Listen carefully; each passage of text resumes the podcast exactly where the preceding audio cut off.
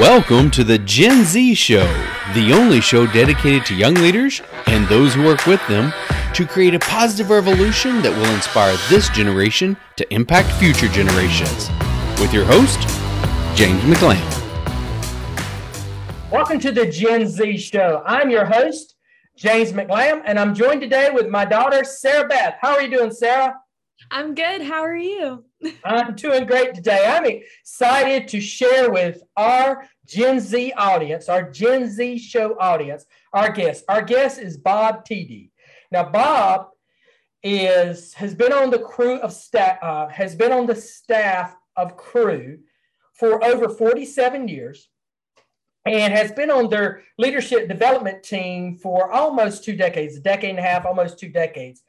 And he has a blog called Leading with Questions. And Bob is, is been identified as, as like a professor of questionology. And what an amazing interview that we had. One that you're going to want to share with your friends. Sarah, what was your greatest takeaway with our discussion with Bob today? I mean, besides everything that he said, um, probably the most impactful thing that he mentioned was by asking questions and continually asking questions and listening to what people say, you get to hear amazing ideas and amazing stories and amazing things about their life and what they think that can deepen your relationship with them and make you and them a more effective leader. If you want to increase your leadership skills, you need to connect with Bob. You need to listen to this interview and connect with Bob. If you want to increase your effectiveness of working with youth, you to listen to this. If you want to increase your effectiveness of working with people in general, this is the podcast for you. So let's go straight to our interview with Bob.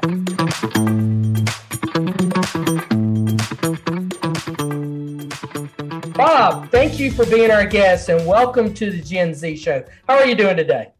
I'm doing fantastic. It's great to be with you, uh, James, and with Sarah Beth. Well, we appreciate. We're very excited uh, to be able to have you as our guest. We're excited to to be able to learn uh, about the things that you do and and the things that you are known about uh, sharing with others and teaching others about. But our audience, our young audience, and those who may work with them, they may not be familiar with who you are. You know, shocking they should be. But we want them to hear from you a little bit about yourself. So if you wouldn't mind introducing yourself, I would appreciate it. Oh, my pleasure. Again, the name is Bob Tiede. The last, uh, my last name is just like uh, touchdown in football, TD. Uh, my wife and I have been on the staff of Cru, uh, formerly known as Campus Crusade for Christ, but we've been on the uh, staff of Cru now for 50 years. We spent eight years in Cru campus in Colorado, the state of Washington, and Oregon. In 79, the national director of Cru at that time played matchmaker and brought Josh McDowell and myself together. And uh, for the next 24 years, I had the privilege of working with Josh McDowell, being the CEO of Josh McDowell Ministry, which is a division of Cru. And so many incredible stories from that time. Led 18 major mission trips to Russia taking three to 400 volunteers at a time. We stepped away from that role in 2003. We took a sabbatical. Cru brought us seven opportunities. The one that resonated that we were called to do was leadership development. And so I've been on the US leadership development team since 2004. And the mission is simple developing the next generation of leaders for Cru. But uh, Sarah Beth and James, the elevator speech is actually true of every organization. And that is in 15 to 20 years, almost none of our current leaders will still be leading. That's that's generally true for every organization. In their places will be the leaders we're now developing. And if we fail to develop that next generation of leaders, well, neither Cru nor any other organization will fail tomorrow or next week, next month, or even next year but it may fail 15 to 20 years from now. And history is filled of stories, filled with stories, uh, sad stories of organizations that were once at the top of their game and 15 to 20 years later, maybe a shell of themselves, may not even exist. And when you dig around, the reasons are always complex, but almost always one of the reasons is no intentional development of that next generation of leaders. And just to be clear, I'm part of an incredible team. This is not something I do by myself. And, and my role in the team has really become to recruit outstanding leaders from outside of Cru to coach Cru leaders. And we currently have 111 outside leaders on three different coaching teams, coaching Cru leaders every other week with a commitment to do so for two years. Wow. Now, you mentioned just then that uh, you know any organization that is not developing their own leaders may not exist. I, I, thought occurred to me when you said to that is the current leadership are you seeing that in Cru that the current leadership is coming from the leaders that you guys have been developing over the past decades? James tremendous question. And and it's one that uh, you know i'm really ex- pleased to answer and that is it has been fun seeing when we started the first emerging leadership group it was 2005 to 7 uh, just a month or two ago, we graduated the eighth group. There's mm. now over 200 Cru leaders that have gone through our intentional leadership development program, and they are now populating leadership positions throughout Cru. And uh, it's it's really exciting to see that it's working. Wow, that's outstanding to see the success of going through there and, and what is going on. So you, did you find it was very difficult to convince leaders, young leaders, to buy into the concept of leading with questions? Now you're known for for writing the book. Now that's a great question, and great leaders ask questions. The the ones that are behind you on the on the uh, the banner behind you. But have you found it it's very hard to get young leaders to buy into that? James, uh, truthfully, no. Oh. But let me let me back up and say you know, in my book, now that's a great question. I start with a confession. And the confession is that for most of my career, I was a benevolent dictator. And not out of evil intent, but the only paradigm of leadership I had was that a leader needs to give direction, a leader needs to tell staff what to do. The benevolent part was I grew up in a home where I was taught to say please and thank you. So Sarah Beth, had, had you been on my team, I would have never said, Sarah Beth, go do this. It would have been, hey, Sarah, you know, we're working on this this week. And Sarah Beth, it would really be great if you could please do this. And, and then when you did a great job, I would have said, Sarah Beth, thank you. In fact, in a staff meeting, Sarah Beth, stand up. You all need to hear what Sarah Beth did this week. And so there was the benevolent part, but again, at its core, I thought the job of a leader was to tell staff what to do. And, and when I found the book, also called Leading with Questions by Dr. Mm-hmm. Michael Marquardt in 2006, that book was a page turner. It was filled with stories and also questions leaders could use to lead with questions. And as soon as I heard that paradigm or saw it, it was like, why hasn't anyone shared this with me before? and it was like I instantly embraced it. Now you asked, I'm, i am coming around the barn on this, James. You asked, is it difficult to introduce this? I find that everywhere, no matter what their age, leaders who hear this are much like I was. Like, why hasn't anyone ever shared this with me before? It just makes sense. And um, you know, one of the things is I actually think Generation Z leaders embrace this quicker as soon as they hear it. Because I know for those who don't, for those who have Gen Z staff and you want to connect and motivate and, and make full use of them, they really want to work for leaders that will engage them, leaders that will ask for their input. In fact, they will leave leaders and companies where they aren't given an opportunity for input. Well, that's true for them, but it's also, as soon as they hear this, they also say, wow, yes, that's the way I want to lead. Not only do I want to be asked, but they realize I have to do the same thing with my uh, colleagues and those that I would lead. So they quickly embrace it, James. Um, well, that made me think. So you mentioned like in your introduction of what you do with Cru and with leadership development, intentional leadership. Um, you kind of touched on that. And in my mind, um, intentional leadership is different than just normal leadership training. So, how does this teaching young people, how does this teaching leaders how to ask questions and how to lead by asking questions, how does that lead into like intentional leadership training? How does it make it different from other leadership trainings that other organizations use? Well, Sarah Beth, that's a fantastic question. And uh, I'm thinking back to 2005 when we launched the first group. Now, word has kind of gotten out on how we do this for the groups that have continued. But in 2005, that first group walked into the room, and you could kind of just see that what they were expecting was that they'd hear an hour lecture on some aspect of leadership, then there'd be a little discussion, then there'd be a break, and then there'd be another lecture. And uh, you know, not that that would be all bad, but they walked into the room that first morning and we said, ladies and gentlemen, welcome to the 24 hour challenge. And they're looking at each other like, what is this? And we said, we are putting you into uh, four groups. There will be about five of you in each group.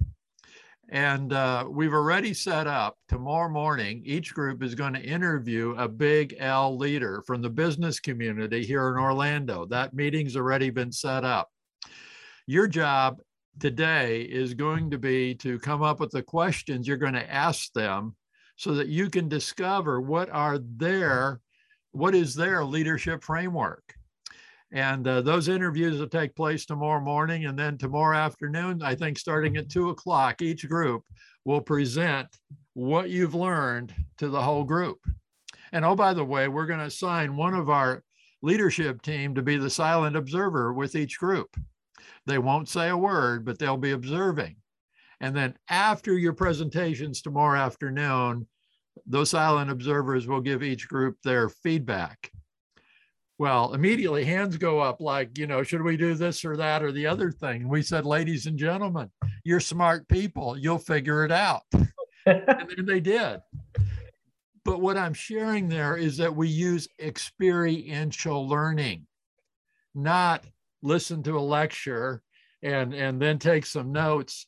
Because what we discovered is you can call that leadertainment it's kind of like, oh, yeah, that was kind of fun to listen to, but it doesn't actually create any actual change or development in a leader.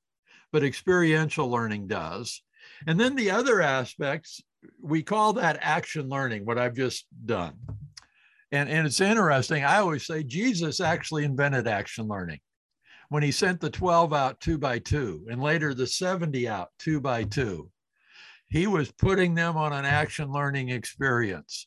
And the scriptures record that when they came back, they had questions, they were teachable. Um, and so that's what we've discovered. The second thing is coaching.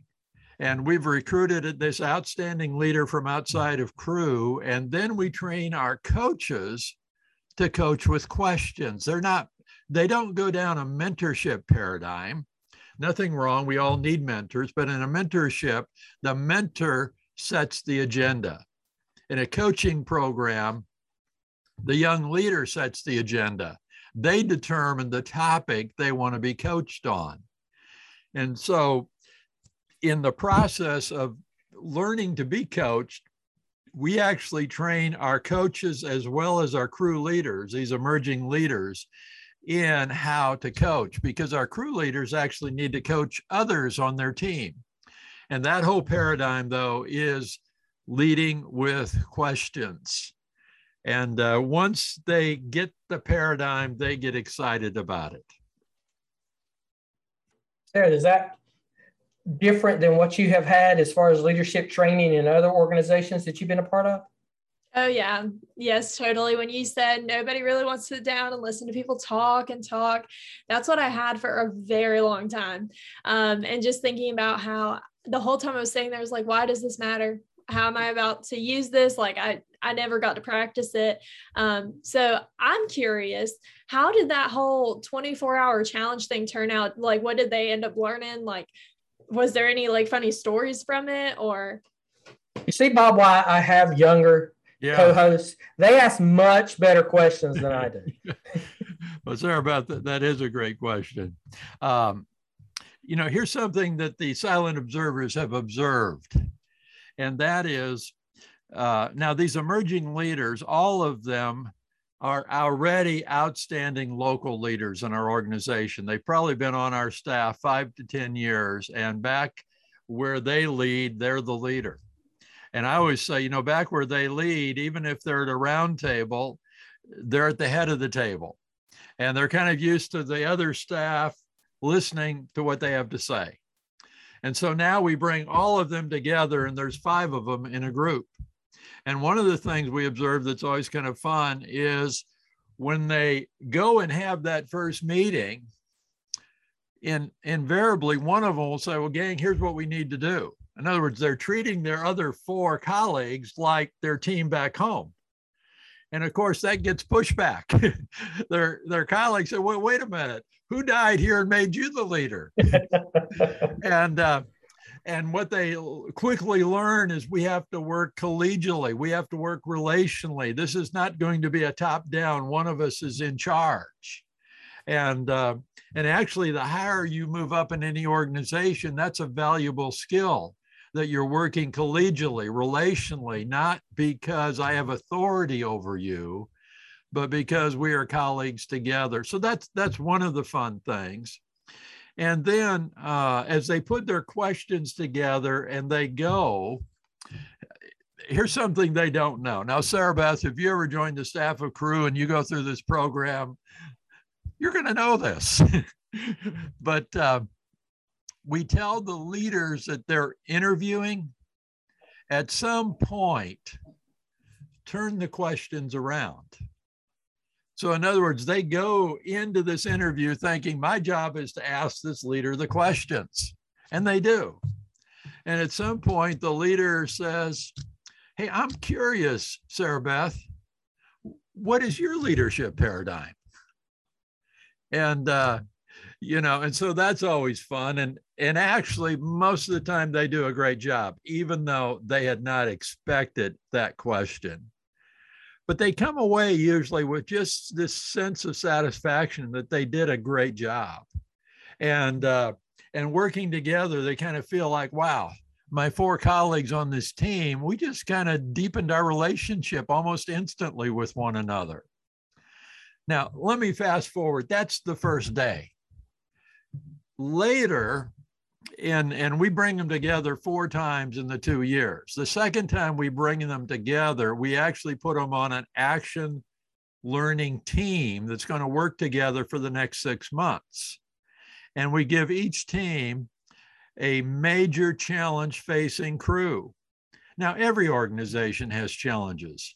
These are real challenges. They aren't case studies. They aren't busy work they're the real challenges facing Cru. and each team has six months to do research, uh, create ideas, develop a proposal that they know on the first day of Module 3 they will present to the leadership of Cru. And that whole experience has so many growing opportunities. And, and so often, you know, when I connect with leaders who've been part of this program who are now in other leadership positions, they reflect back on their involvement in this program and to say, wow, action learning so prepared me for what I'm doing now. And second, coaching, having a coach, learning to coach.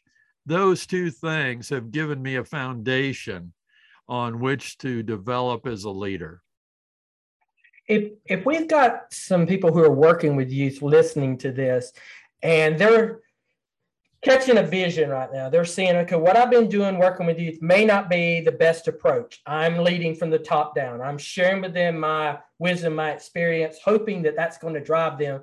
But i see that there may be a better way. What is step one for them to start transitioning? How do they start their journey on becoming a person who leads with questions well, James, you've tossed me a softball there.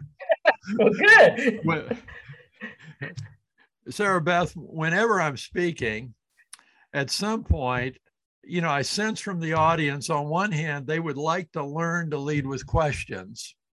But on the other hand, they imagine they'll have to go get a master's degree in questionology.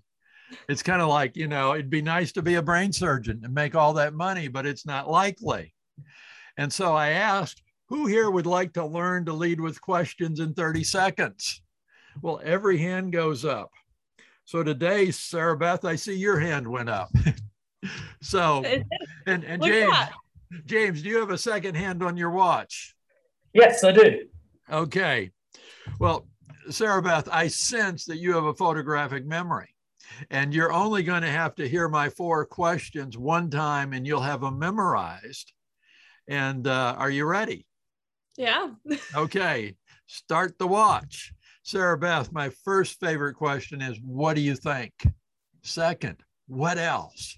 Third, what else? Fourth, what else? Sarah Beth, do you have them memorized? I think I do. Share them with us. What do you think? What else? What else? And what else? okay. How'd we do on time, James? 21 seconds, okay. almost 22. Nine seconds, eight seconds to spare. Now, Sarah Beth, sometimes as people hear that, they're a little skeptical, like you can't ask somebody, what do you think? What else? What else? What else? And of course not, not in that rapid fashion. But let's say, Sarah Beth, I ask you, hey, Sarah Beth, what do you think about? And there's some topic. And you give me that first answer. And when you pause, I say, wow, Sarah, that's good. What, what else? And you'll give me more. And when you pause again, I might say, well, Sarah, Beth, I, am taking notes. Please, please continue. This is so good. What else? And you'll actually give me more what I've discovered, it's actually the third and fourth question that gets to somebody's gold nugget. And I've realized even in the past, when I did ask somebody, What do you think? As soon as they gave me that first answer and paused, I moved on. And uh, I was often, I was, you know, I use this word picture like that proverbial gold miner who mined for gold their whole life, quit, and somebody later discovered they were within six inches of the gold vein. And, and I've realized it's only when you ask the third and fourth question that you get to their best answer. And, and so for a leader who has only led by telling, it's really this simple. Imagine your next meeting one on one, or it could even be just with a friend over coffee. And instead of telling them there's some topic, and you say, What do you think? And you let them speak. And when they pause, wow, what, what else? Or there's other form. Hey, say more about that. This is really good. Please continue. And and they will. And uh, or imagine the next time you're in front of your staff, or maybe you're on a, a committee or some group, and instead of saying, "Hey, gang, here's what we need to do," you say, gang, you know, here's here's what we've been asked to do. How do you think we could do that best? And then listen, and what else? And what else? You actually will be on your way to leading with questions with just that. Now, now there's some more questions that can be used, but I always share what I love about leading with questions is some of the best questions are so simple. They're not complex kinds of questions. One of the things I'm sitting here listening and I'm buying into this, and I really love it. Former teacher, I, I taught in the classroom for 10 years. The question obviously was something that you're taught very early on or instructed how to do very on. But I'm thinking about those who are working with youth or an inspiring young leader, and the, one of the arguments they might have for you is that takes a whole lot of time. That takes too much of my time. I could just tell them what they need to know instead of trying to ask them and get this. What are the benefits that for me to go this direct route, your route that you're proposing, versus just giving them the information they need? What are the benefits of it? How would you answer them to that? Well, James, there's two quotes that hang on my wall here and I'll read them. The first one is from Dr. Henry Cloud. He says, When you give advice, the brain is basically asleep. If you engage them and ask questions that help them come to their own insights, it, meaning the brain, comes alive. Mm. And then um, David Augsburger said, being heard, in other words, when you ask and then you listen, being heard is so close to being loved that for the average person, they are almost indistinguishable. Mm. And so the question that I think we need to ask again, whether you're working with youth, it doesn't, when you're working with other people, period, is do you want to do what's easiest or do you want to do what's most effective? And most of us, when we have that question, like, well, of course, I want to do what's effective. Yes, it may take a bit more time, but it'll be effective. And you're actually wasting your time, even though you might think it's fast to tell people what to do. But the result is uh, it doesn't it doesn't create any changes. Um, you know, one of the books, and, and I did not author this book, 339 questions Jesus asked. And, and the reason I say I didn't author it is I compiled it. It was written by Matthew, Mark, Luke, and John. I just went through the four books and pulled out the questions Jesus asked. And when you list that whole list, there was 339. And uh, when I speak, I share you know, I'm a follower of Christ, but even if you weren't a follower of Christ and you wanted to improve your communication skills, wouldn't you be wise to study? Of course, I believe the greatest communicator ever, but but if you're not a follower of Christ, you'd still have to put him in the top 10. One of the greatest communicators ever. And when you study Jesus as a communicator, you realize he majored on two things.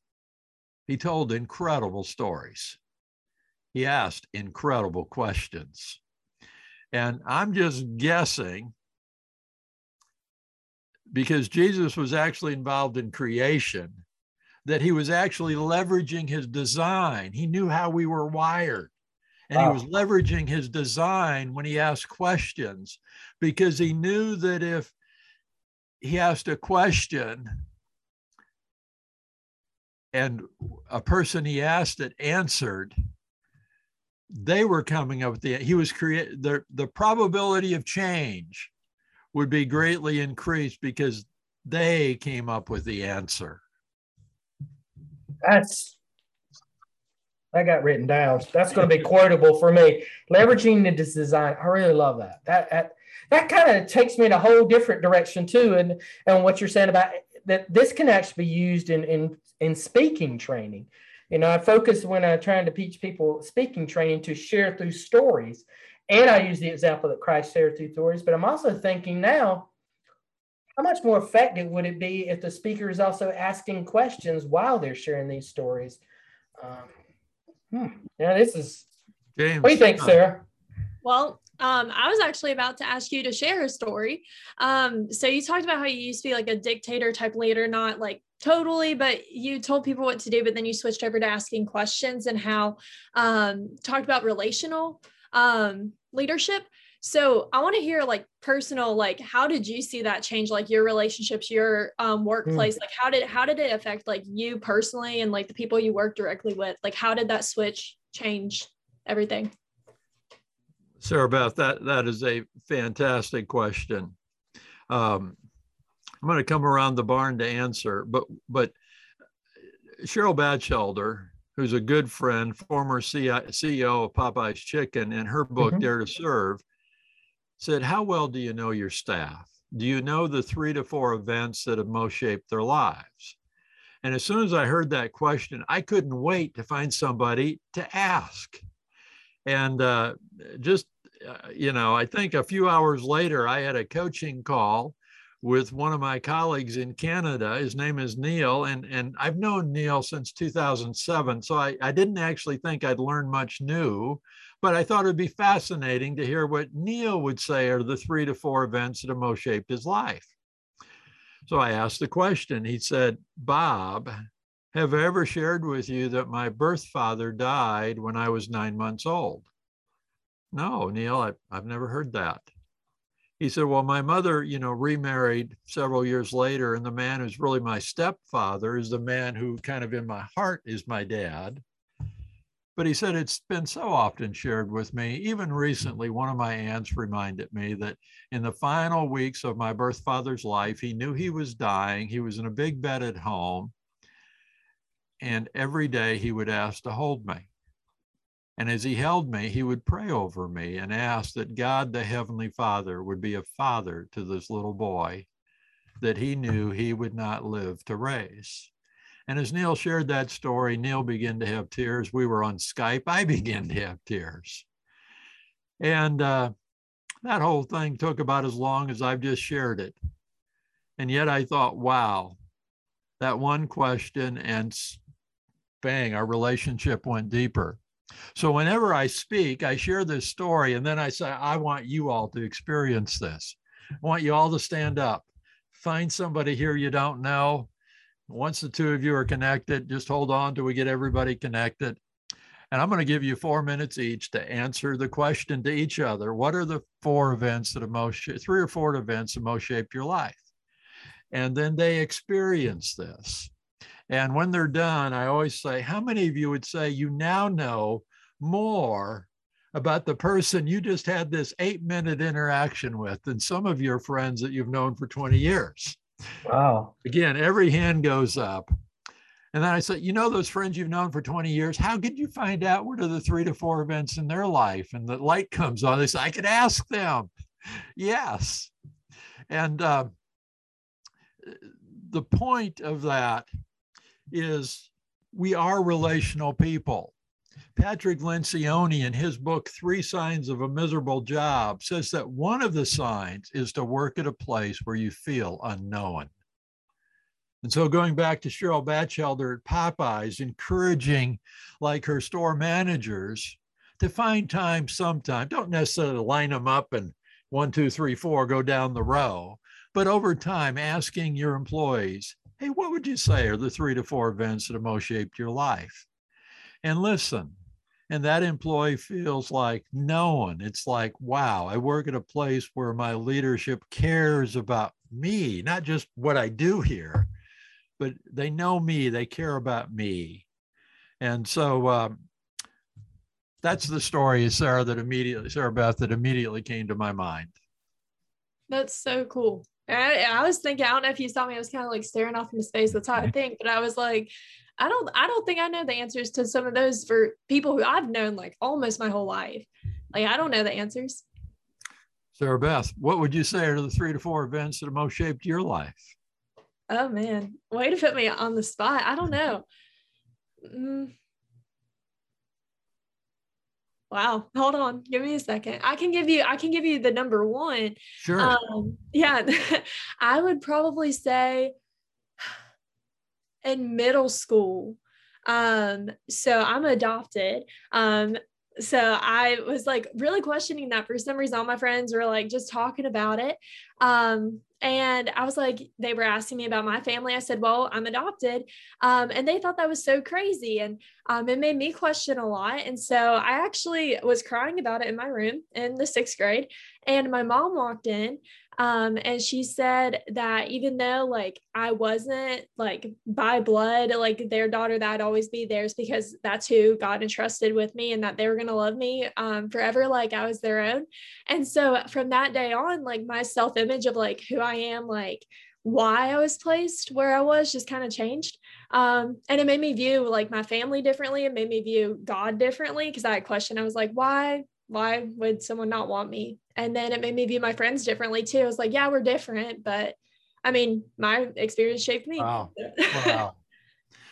Sarah Beth, you don't know this, but our youngest is Sarah Joy, spelled Sarah the same way with no H. And she's adopted. And uh, she's our chosen one. And uh, there's so many stories I could share, but when she was 18, a senior in high school, at, at Christmas dinner, she said to her siblings, Guess what I've learned in Texas history? Or get Texas government. And they all in unison said, Sarah, what did you learn in Texas government? She said, Well, according to the laws of the state of Texas, dad and mom, if they want, could disown all three of you. They could never disown me. and, and that's true in the state of Texas. And uh, oh, last year Sarah posted on Facebook. I guess there's a, a, a, national adoption month or week or something. I forget when it was, but Sarah said something about in there that she was adopted. And I, I responded to it and said, What? Why hasn't no one ever told me? and, uh, you know, I'm sure, James, you identify like I do. I actually forget most of the time. There just is no difference. Well, the backstory of that too is that I am adopted as well. Wow. So in our house, it's just you know, and and ours is kind of flipped in that the oldest two are adopted and the youngest one uh, is is not, and so it's kind of a um, that one is the the surprise child. I was like, uh, God said, "Oh, the doctor says you couldn't have children. Uh, I'll show them." uh, the story of another Sarah. yeah, well, that's that's part of the reason why her name is Sarah uh, Elizabeth. I mean, you, you, can understand the the correlation between those two. That was her mom's choosing uh, to go with those two. So. And then her brother being Jacob Samuel. So a little bit uh, going there. There's a whole history behind how that name happened as well. So as we go deeper into our family dynamics here, which we didn't yeah. know we were going to do. So you've well, stayed with us. Go ahead, Sarah. Um, so like I, I, had never asked people those questions. I was not expecting you to ask me that question. I had to think there for a second. I was like, I don't even know what I'm about to tell them. Wasn't planning on going that deep. But have you found that leaders who ask those questions and just are bold enough to be like, well, you haven't asked that question of anyone else. Let me ask you. Um, have you found that's made them more effective as people, like in general? Like as leaders yeah. in general? You know the quick answer sarah is is yes absolutely. I think all of us long to be known. And and um, you know i know most of our conversations start with hey sarah how you doing today? You know what's going on? Nothing wrong with that. But if you think about the relationships that never get beyond the trivial it's kind of like none of them are deep.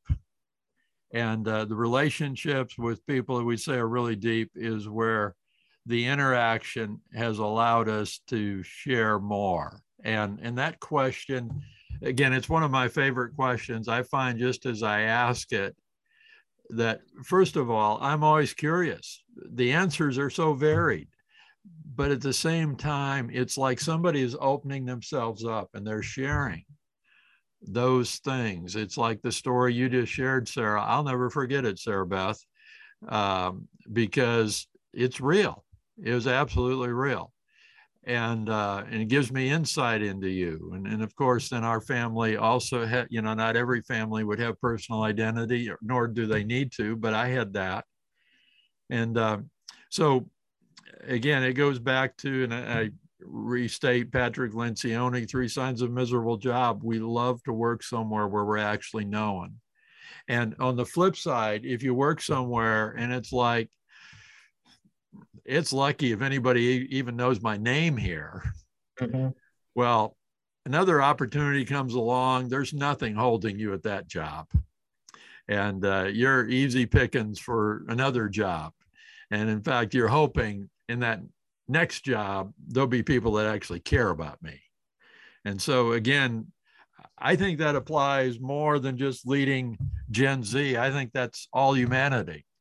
But I think, especially if you're leading Gen Z leaders or, or uh, have Gen Z staff, to ask them questions that allow you to get to know them. And, and one of the things about asking what are the three or four questions is it lets them answer whatever they want. It, you know, sometimes you can ask a question like, hey, tell me about your family and maybe the family's going through some real struggles and it's like you know that's not a i don't know how to answer that or we kind of keep our family stuff private and you know you're kind of prying into something you shouldn't have asked me. But when you ask the three or four questions they can answer wherever they want. They're they're you're not asking them to reveal something that might be awkward. So it's another thing i like about that question. This is I'm running out of space in my notebook here to write notes because I'm writing quite a bit here. This is this is rich. This is really rich uh, that is going through here. Our audience is going to listen to this. They're going to want to know more. how can they get in touch with you to connect with you to find out more about how to lead with questions, how to dive into this? Well, I would invite everybody listening to uh, to go to my blog. It's simple, leadingwithquestions.com. Just run those words together, leadingwithquestions.com. And there at the bottom, you can enter your email and you will join leaders from 190 plus countries who every Monday and Thursday into their inbox comes another either question or set of questions, usually wrapped in a story, uh, that they can use to lead with questions. Also, when they're there, you're going to see a place where you can click on resources. And uh, I have four books. Uh, you've alluded to them earlier, but everything I do on social media is free. So all my books are, are free ebooks. Uh, two of them are free audiobooks.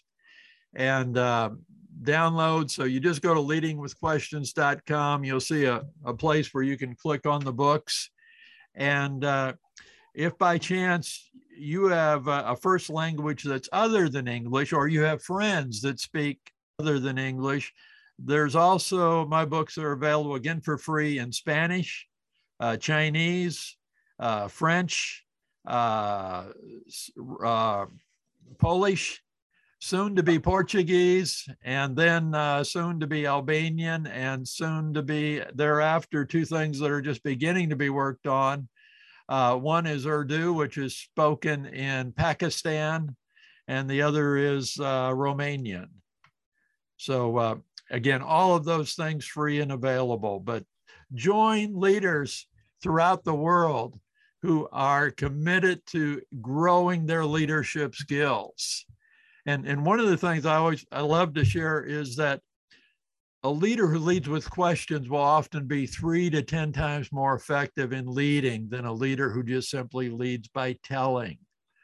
And, and the reality is, when you learn to lead with questions, your staff will be better served. Wow. And, and a quote I heard once, but it applies here is when a leader gets better, everybody wins. Wow.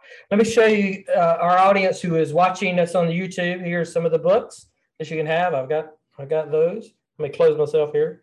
And then of course uh, this one as well. The the little book of big quotes I've loaned out. So I just realized that I hadn't gotten that one back. So, so there you go. There you go. You can get that. Tom Ziglar wrote the foreword on the little book of big leading with question quotes. I was honored for Tom to do that. Well, shout out to Tom for for always being able to connect people and and to uh, be a disciple of this because when I went through their coaching program with Ziglar, some of the things that you were talking about, especially about tell me more, tell me more, is echoed in in the way that they approach the coaching as well, and the way that he personally uh, connects with people as well. So he he is a disciple of, of what you're teaching and follows it very well. Can I share one more tip? Yes, please do. Well, Sarah Beth, I'm going to ask you a question. If you're going to lead with questions, what do you need to do every time you ask a question? Listen. I was gonna say, listen, I was going to say it, but then I started, I was like, I don't know. This is probably some deep answer. It's probably not listen. no, it's, it's listen. And in fact, if you aren't going to listen, then don't ask a question. Um, there's a, a, quote from Ken Blanchard. He said, When I ask people to talk about the best boss they ever had, they always mention one quality listening. And so, kind of the next question is, How can we get better at listening? Well, here, here's a simple tip. Sarah Beth, when you hear the term eight seconds, is there any sport that you might think of that has an eight second timer? I want to say wrestling, but I feel like that's not it. No, it's not wrestling. I have no idea. James, what do you think? Rodeo. Bull Rodeo, riding. bull oh, riding. Oh, I knew that. Okay. Okay. Well, I'm okay. disappointed you didn't say that. It's okay, Sarah Beth. Um, one doesn't have to be a fan, but if you've ever, you know, just come across it flipping channels, and watch just a few uh, of the bull riders try to ride a bull, you quickly realize that for a bull rider, eight seconds is like an eternity. And that, like uh, four out of five of the bull riders, and we're talking professional bull riders, get knocked off before eight seconds. And, and again, these are professionals. This is not Sarah Beth and Bob and James trying to ride bulls. Uh, we're too smart to do that. We'd get hurt. Um, but here's where I'm going with the tip. The average person, when we ask a question, we only wait two or three seconds for an answer.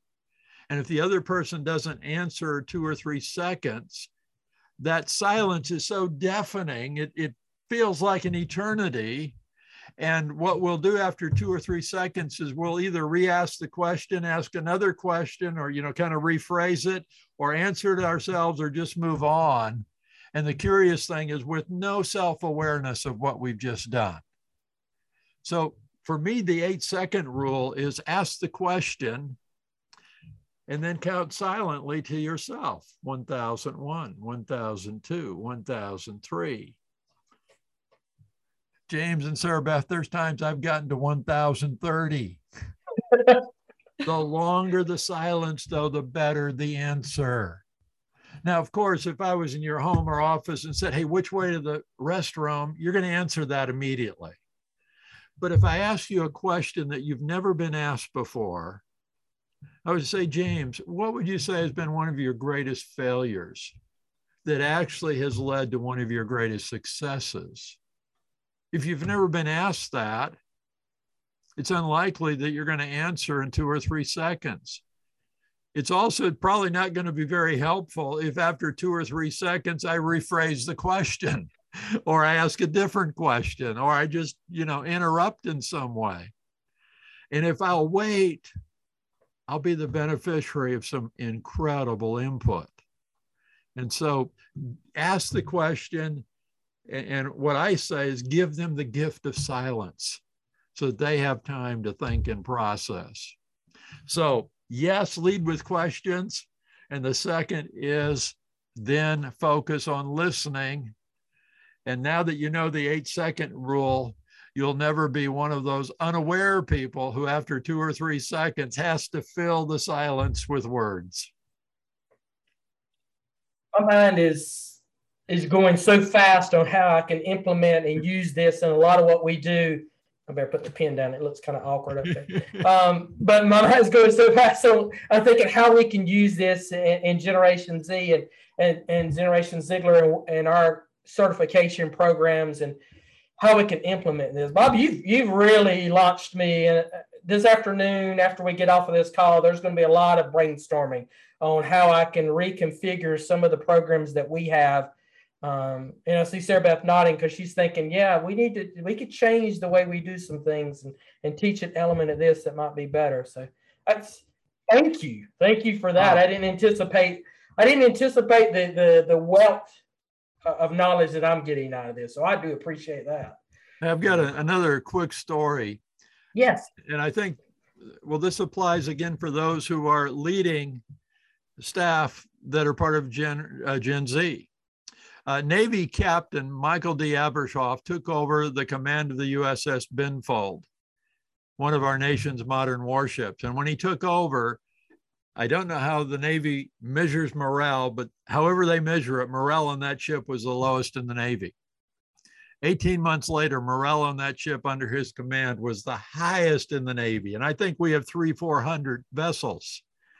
And so it's always curious how did he move morale from worst to first? Well, on any ship, you have a whole bunch of Gen Z, uh, you know, sailors. And the first thing he did upon taking command is he had 300 one on one meetings with 300 sailors, 15 minutes each. And during that time, he asked them three simple questions. Sarah Beth, would you like to know the three questions he asked? Yes. well, Sarah Beth, you're going to have these memorized as soon as you hear them. The first question he asked is, What do you like best about this ship? The second question, What do you like least? The third question, What would you change if you could? Now, Captain Abrashoff did not promise that he'd make every change that he heard.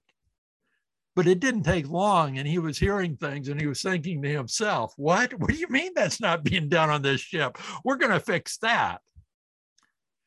But Captain Michael D. Abrashoff is a very wise man.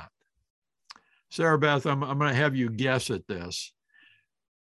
But when he announced changes, guess who he gave credit to for the idea? The person who told him? Yes.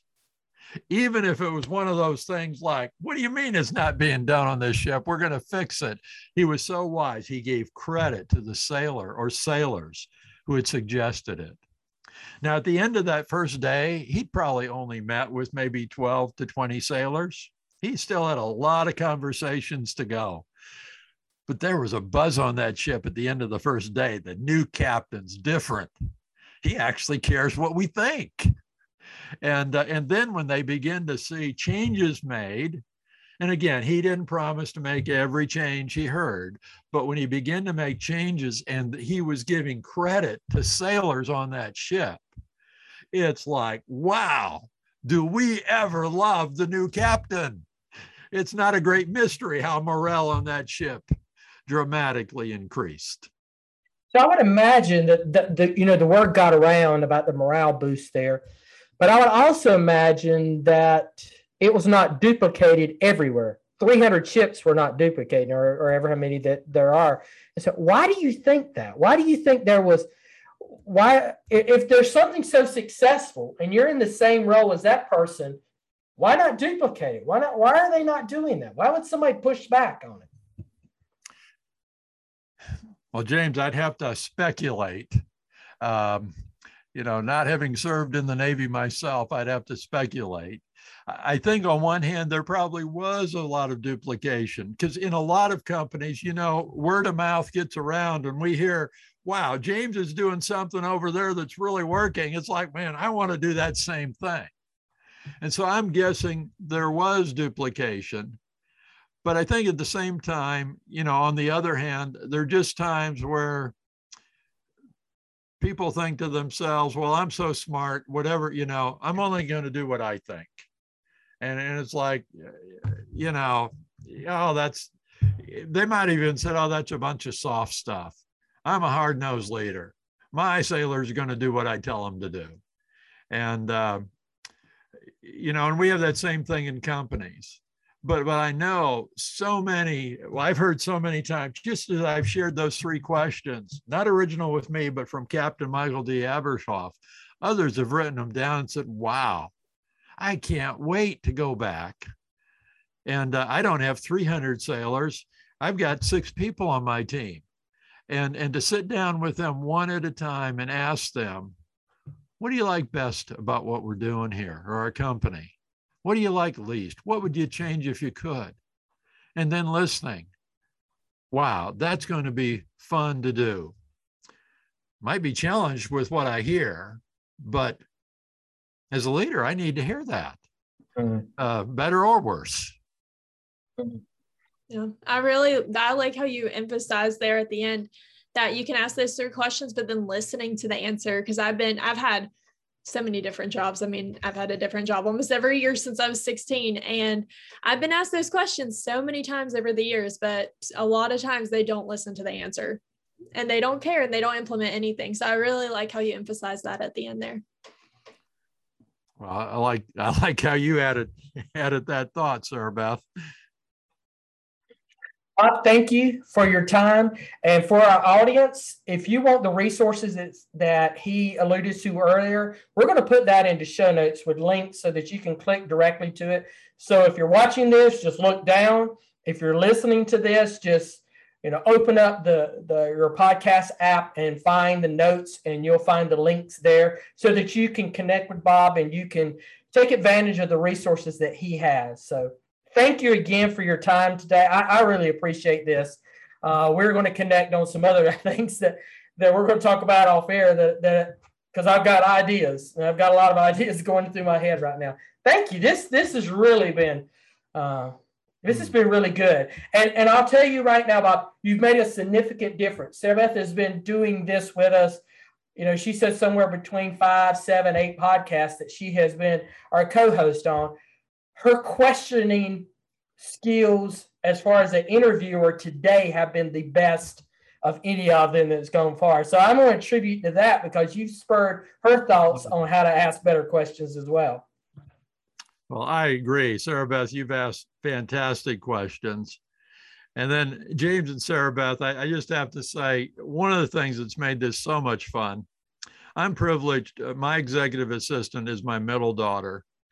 And, uh, and I'm just so thankful to the relationship I have with all my daughters. I have three daughters, with all of them. But for the privilege of being able to work with uh, Becca, and uh, and so whenever I see a dad and daughter working together, it just uh, is something that just emotionally within me, it's just like yes, love it.